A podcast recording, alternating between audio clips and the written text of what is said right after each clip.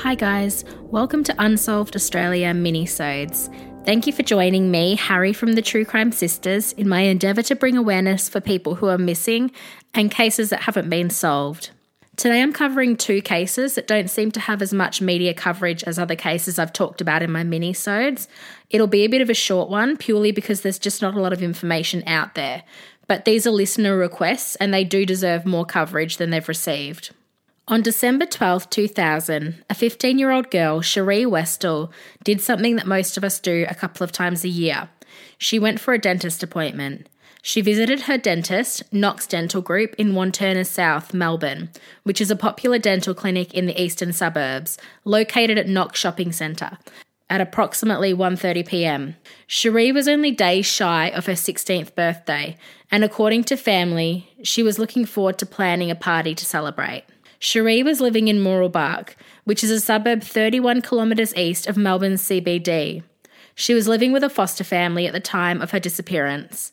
According to some sources, Cherie was having a hard time adjusting to her foster home and had been exhibiting some destructive behaviour. Cherie left her dental appointment after half an hour and began her journey home. At 1:58 p.m., it is reported that she used a payphone on the corner of Selkirks and Wantirna Roads in Wantirna. This payphone was located about five kilometres from the Knox Dental Group. This was the last time anyone heard from Cherie. Now, I'm wondering whether the reason that there's been so little media coverage about Cherie is because at the time of her disappearance, she was a ward of the state. Her family has since spoken out and they're obviously devastated that they don't know where she is, as is her foster mother, who to this day believes that there would have to be foul play involved for Cherie to not return home. But it does make you wonder, perhaps because she was a foster child, um, maybe she didn't have quite as much of a dedicated search party out looking for her. Maybe she wasn't seen quite as sympathetically as somebody who comes from like a strong, wealthy family or, you know, who isn't in that same foster situation, which is sad, but you do have to ask these questions. Also, according to her foster mother, there was a six day delay before Cherie was reported missing due to a problem with the child protection system. Whatever the reason, this is so much time lost before police would have been aware of her disappearance and been able to investigate. We all know that that first 48 hours are vital to a missing persons case. At the time of Cherie's disappearance, she was 15 years old. She would now be 32. She was last seen in Wantirna in Melbourne, Victoria. She was 167 centimetres tall and has a medium build. She has brown hair and hazel eyes and a fair complexion. If you have any information that could possibly assist police to locate Cherie, even if it's the smallest thing, please be sure to call Crime Stoppers on 1800 333 triple zero. And now on to our second case for today, and this was also a listener request, and it's the case of Melissa Brown. Melissa went missing with her mother, Rosemary Brown, on the 13th of May 2000. Like Cherie, she was also 15 years old, and her mother, Rosemary, was 33 years old. Earlier that month, Melissa lived with her mother and brother in a caravan at the Windsor Gardens Caravan Park before being evicted due to unpaid rent and youths loitering around the caravan.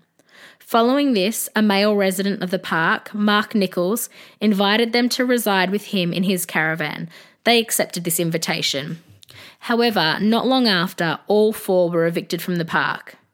They moved Mark's caravan to one of Rosemary's friends' yards in Blair Athol, which is about 15 kilometres from the Adelaide CBD. On Saturday, the 13th of May, Rosemary and Melissa left from a caravan that they'd been living in by foot to search for Rosemary's 11 year old son. The time they were last seen differs depending on the source, but was sometime between 1:30 and 2:30 a.m. Reportedly, Mark did not go with Rosemary and Melissa to search for Rosemary's son because he had to get up early the next morning for work. Mark apparently realised in the morning they hadn't returned. From what I've read, it appears that by this time the next morning, Rosemary's son was actually home, but Melissa and Rosemary hadn't returned. Mark reported that he and Rosemary's son tried to search for Rosemary and Melissa, but they found nothing. Rosemary and Melissa were reported missing on Sunday, the 14th of May, to the Holden Hill Police. Later that day, Rosemary's handbag was found on Sterling Street in Northfield, but police were actually not made aware of this until the 23rd of May 2000. And this was because after they did a media release, someone who was holding the bag realised that this bag was important to the investigation. Unfortunately, on the 2nd of July 2000, Rosemary was found deceased in some mangroves on Garden Island, which is a small island about 14 kilometres from the Adelaide CBD. She had been murdered. Melissa, however, has not been seen or heard from since. Police unfortunately do suspect that she's also been murdered. As I said before, Melissa was 15 years of age when she went missing, and she would now be 32 years old. She was 162 centimetres tall and had a slim build. She had brown hair and eyes. There is a $1 million reward offered in return for information that leads police in the right direction. As usual, I want to emphasize that relationships do change over time. If someone told you something suspicious about this case back in 2000, now is the time to come forward and report it. If you have any information that will assist police in their inquiries regarding Melissa Brown, please do not hesitate to contact Crime Stoppers on 1800 333 000. And that goes for both of these cases. These beautiful young women deserve justice. Thank you so much for joining me for this short but important episode of Unsolved Australia minisodes. Be sure to tune in for our regular True Crime Sisters episodes on Monday Eastern Standard Time. Thank you for listening.